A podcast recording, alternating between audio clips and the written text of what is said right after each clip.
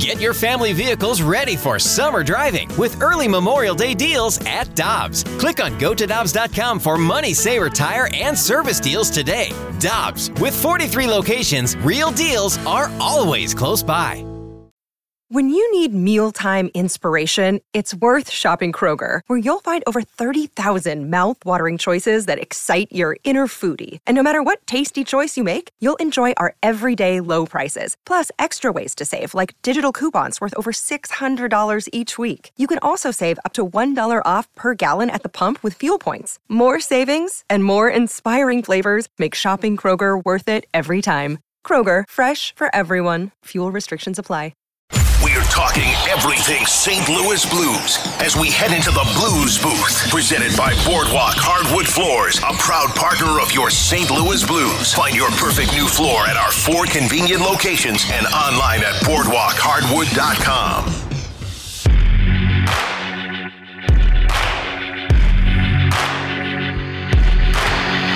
with Brooke Grimsley and Super Bowl champ Kerry Davis. I'm Randy Karraker, and we go to the celebrity line now. And our friend, the Hall of Famer Bernie Federko, is standing by as the Blues on the heels of a victory over the Philadelphia Flyers last night. Get ready to take on Vladdy Tarasenko and the Rangers tomorrow night. Good morning, Bernie. How you doing?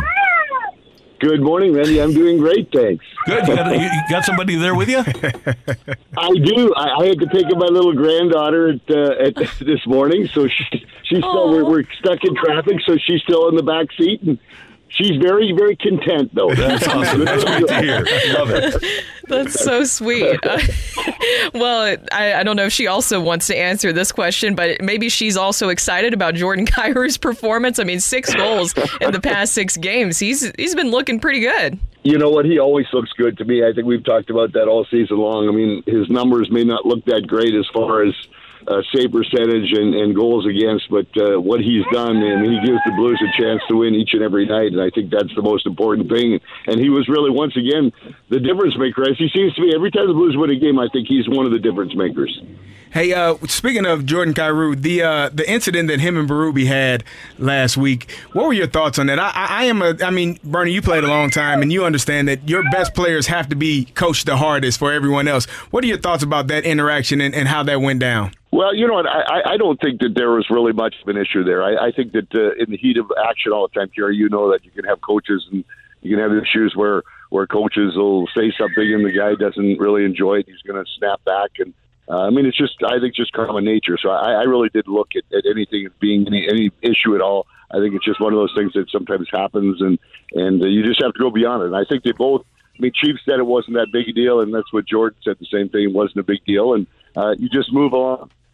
You, Bernie, you're you're 100 percent correct. You would be most people would be surprised the conversations and the arguments that take place during games uh, between coaches, players, and players amongst each other. Uh, but at the end of the day, it's still going out there and trying to get the win.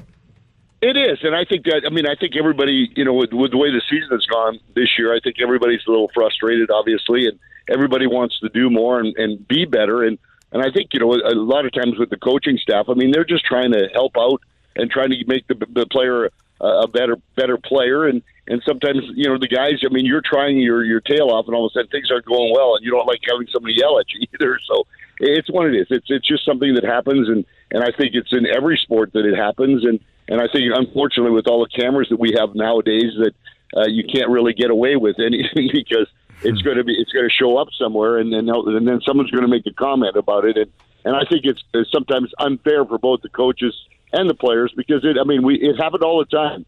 Um, you know, in my day, and it's uh, you just didn't see it because uh, there really weren't the cameras to, to, to pick it up. So uh, uh, I don't think anybody got anything out of it other than uh, than the people that saw it on camera. And Bernie, and I'm not suggesting that this is what happened with Jordan Kyrou the other day, but all due respect to Kerry Davis here, coaches are weird. And Mike Martz used to yell at Trent Green through Kurt Warner. He, he would just eviscerate Kurt Warner, and he wasn't going to yell at Trent Green, so he yelled at the backup. Mm-hmm. And he knew that Trent Green was standing there listening to it. I know that Jacques Demers made an example of you just because you were the best guy on the team, and it was it was a message to the team that was sent at the expense of Bernie Federko. That just happens sometimes with coaches. Absolutely, and and you know what? A lot of times coaches know that they're not supposed to yell at Kurt Warner, so they they're smart enough to know that, and yep. they're not going to do that. So they're Uh, otherwise, Kurt Warner might not want to do exactly what to do. But I, I agree with that. Yell at Green, and uh, Kurt gets the message too as well. So I, I think that's really uh, kind of the, the thing that happens, and, and, and it's unfortunate sometimes, but uh, you just got to go with it, and, and that's kind of thing. Well, that's what happens.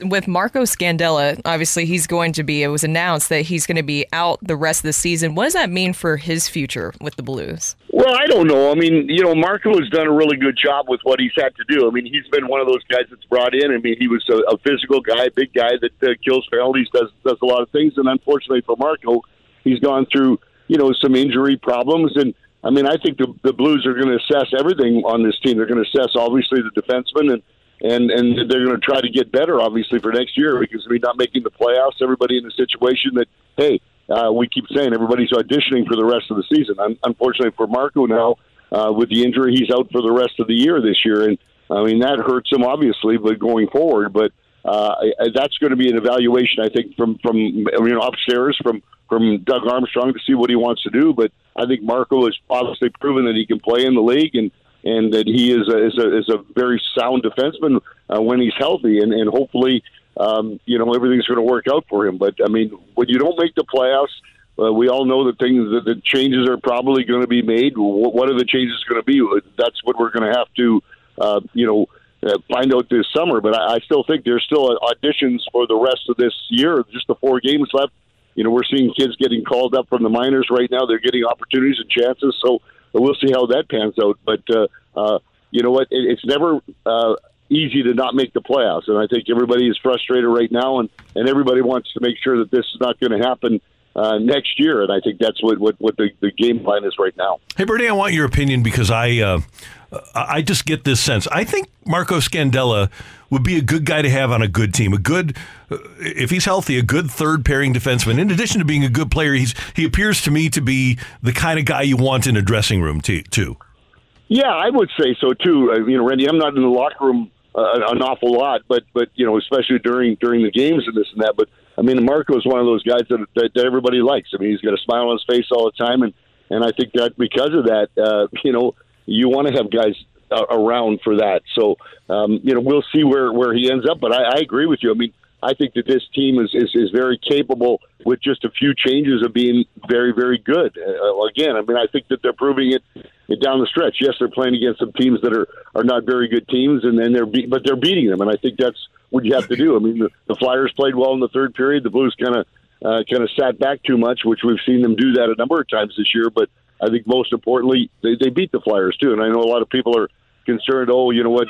They're in a situation here where they shouldn't be, you know, winning these games because it's it hurts with the, you know, with what's going on with, uh, uh, you know, the draft, and, and you're, you're you're losing that position maybe. But uh, I, I, you, you can't tell guys to lose. I mean, everybody's going to go, and, and and if you're the better team, you should win. And I think that's uh, something that, that needs to happen right now is the Blues need to continue to, to win the hockey games.